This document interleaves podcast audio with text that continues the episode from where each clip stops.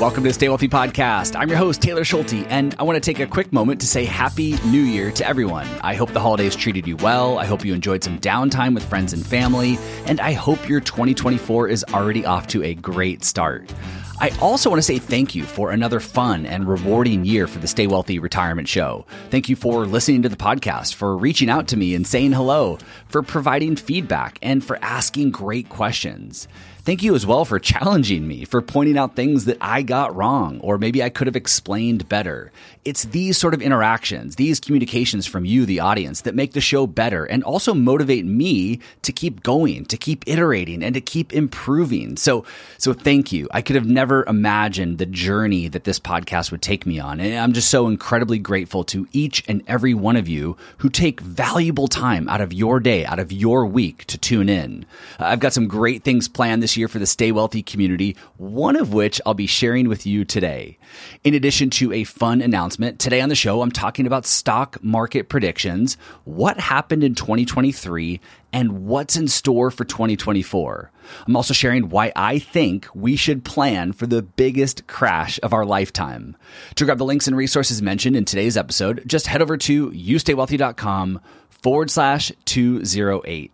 And if you ever want to say hello and introduce yourself or provide constructive feedback, you can send me a note at podcast at youstaywealthy.com. I personally read and respond to every message. Okay, on to today's show.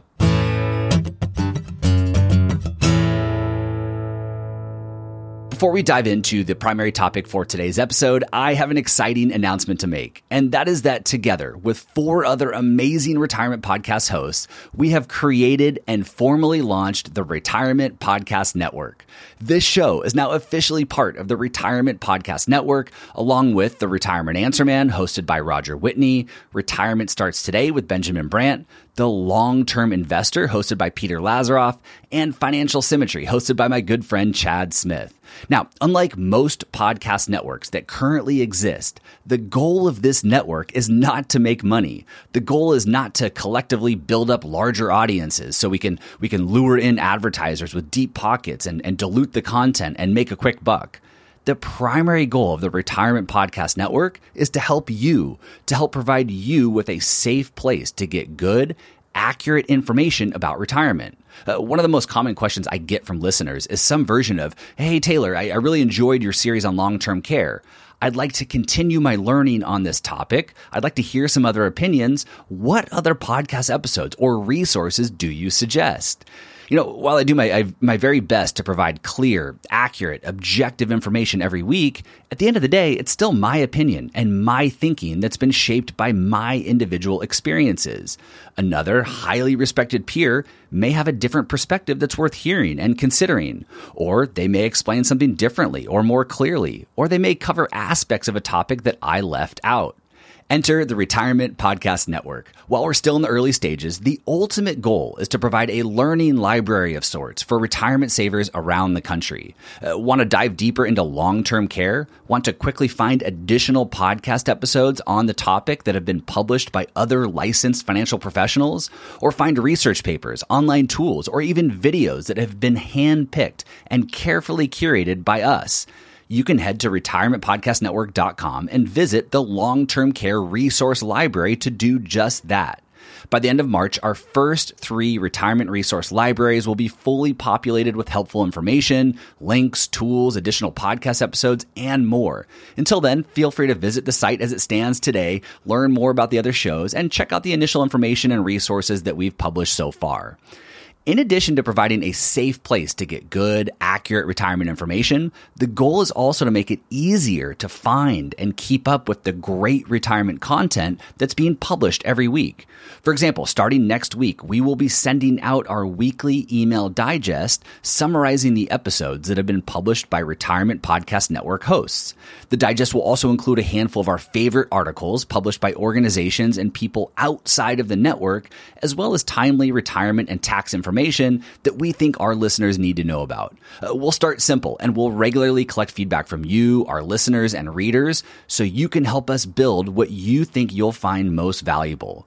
Uh, we have a lot more up our sleeve and we'll be sharing more as we go. But if you want to follow along closely and ensure that you don't miss out on anything, just head to retirementpodcastnetwork.com, click the purple free retirement toolkit button, and you'll be added to our weekly digest that again will begin next week.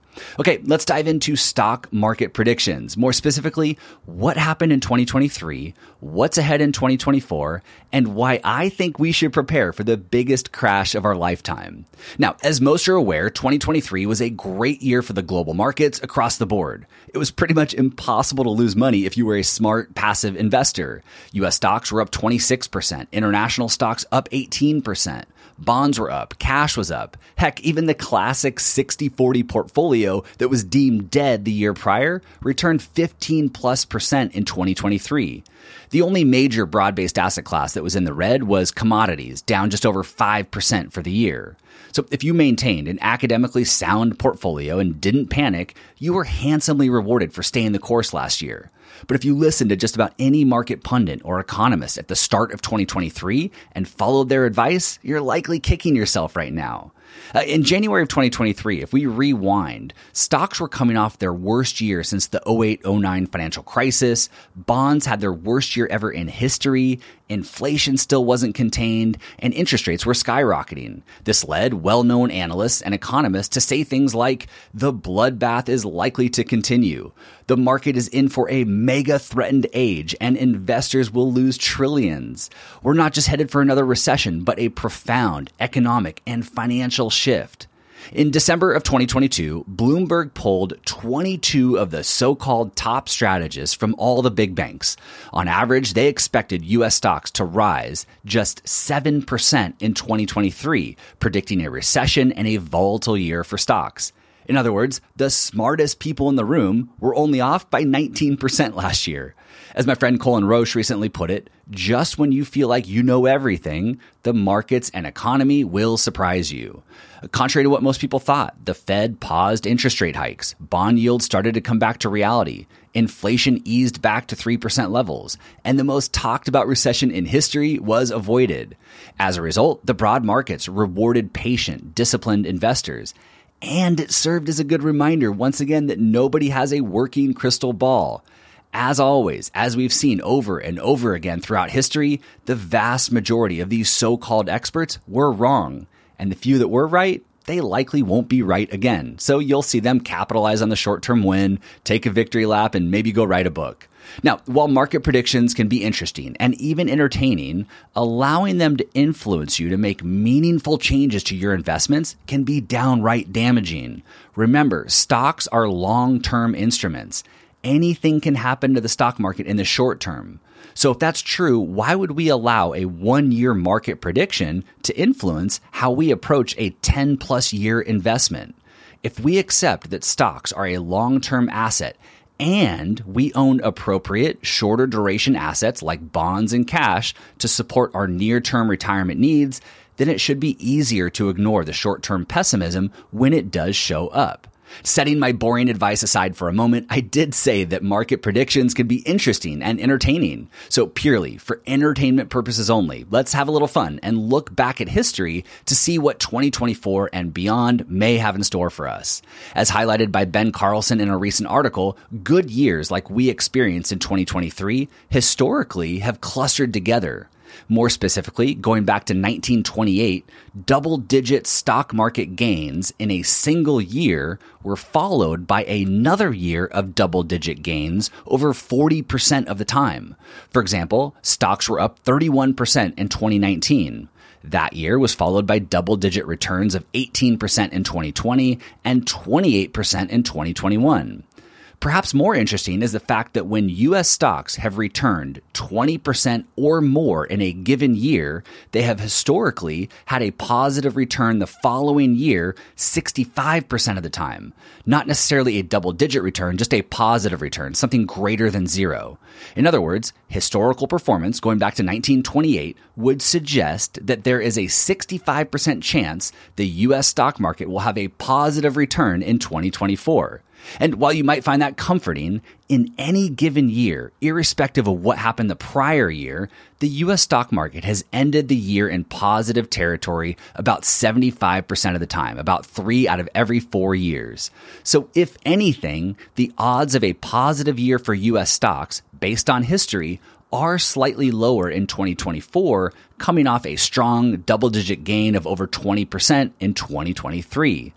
But that's just US stocks, one single asset class. Anything can happen to one single asset class, which is why we diversify. Also, anything can happen to a long term asset class like stocks in a single year. So while it's fun and interesting to look back at history and, and see how stocks have behaved over short periods of time throughout different environments and market cycles, it's more realistic and I think more constructive to evaluate the longer term results. For example, when US stocks have returned 10% or more in a single year, the median return for the next 10 years historically has been 173%. When US stocks returned 20% or more in a single year, like we experienced last year, the median return for the next 10 years has been 188%. Put simply, over long periods of time, long duration asset classes historically have provided investors with healthy, long term returns. 2024 could be a bloodbath for the stock market. It could be the worst year for stocks in history. And it shouldn't matter. Or said differently, it shouldn't influence you to make meaningful changes to your investments. If you're owning stocks based on what they might do in the next 12 months, well, I'd argue that you probably shouldn't own stocks. Now, even if we accept that we own stocks for the long run and what happens in 2024 is irrelevant to our asset allocation decisions, it doesn't mean that we shouldn't plan for a market crash. In fact, Harry Dent, a perma bear well known for regularly making market crash predictions, recently made headlines saying, quote, I think 2024 is going to be the biggest single crash we will see in our lifetimes. He followed that up by predicting that US stocks will drop by 86% this year. Of course, these comments are outlandish and smart investors are quick to avoid the clickbait. But that doesn't mean it can't happen.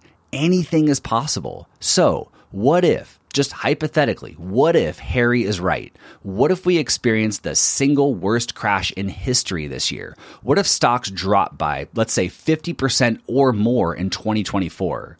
While I don't think we should let short term predictions influence us to make meaningful changes to our long term investment decisions, I do think that we should regularly prepare for these worst case scenarios. It's a worthy exercise to stress test your investments, stress test your emotions, and stress test your plan.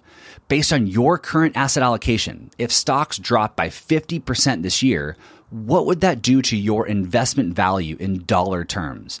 Crunch the numbers, write it down, and try to imagine what it would feel like emotionally, psychologically, to see your, you know, $3 million nest egg turn into $1.5 million. How would you react? Would you be able to sleep? Would you panic and make irrational changes? Even more, what would an event like this do to your retirement plan? How would this change the probability of reaching your retirement goals? Would you need to make changes to your lifestyle? I find going through an exercise like this to be wildly helpful. Even more helpful is if you document a plan for a potential event like this happening. You know, if X were to occur, well, I would do Y. For my clients, the possibility of this sort of catastrophic market event is precisely why we create a war chest of cash and government bonds that equates to something between two to five years of living expenses. Two years if you wanted to be a little more risky, five years if you wanted to be more conservative. In other words, if we went through a catastrophic event that caused the stock market to suffer for five years, well, you could lean on your war chest of cash and bonds to cover your retirement expenses without needing to change your lifestyle or worry about needing to sell your stocks at a loss. You can let your stocks go on a wild ride, knowing they are long term instruments, that anything can happen in the short term, and that you created this war chest for this very reason. If Harry's prediction comes true and you're prepared, you have a plan B, then his outlandish comments become irrelevant. Following a dynamic withdrawal strategy in retirement to create a retirement paycheck is another example of being prepared for the unknown. We don't know what's going to happen in the markets tomorrow, but a dynamic withdrawal strategy has specific rules in place for us to follow when major events occur. During good times, we can withdraw more from our portfolio and spend more freely. But when markets go down and our portfolio drops below a predetermined dollar amount, we have to be okay with reducing our withdrawal amounts so we don't put too much pressure on our investments during difficult times. Having these rules in place and knowing exactly how we're going to respond when different events happen, in my experience, gives people a lot of confidence in their long term plans and more importantly, helps them avoid making irrational, destructive changes in the short term. I'll be linking to a number of different sources and studies in today's show notes if you want to dive deeper into market history or some of the lessons learned from 2023. You can once again visit the show notes for this episode by going to youstaywealthy.com forward slash 208. And don't forget to check out the Retirement Podcast Network and grab the free toolkit that we put together on the website, which will allow you to follow along with everything we have planned for 2024 and beyond. Thank you, as always, for listening. I hope your year is off to a great start, and I look forward to seeing everyone back here next week. This podcast is for informational purposes only and should not be relied upon as a basis for investment decisions. This podcast is not engaged in rendering legal, financial, or other professional sources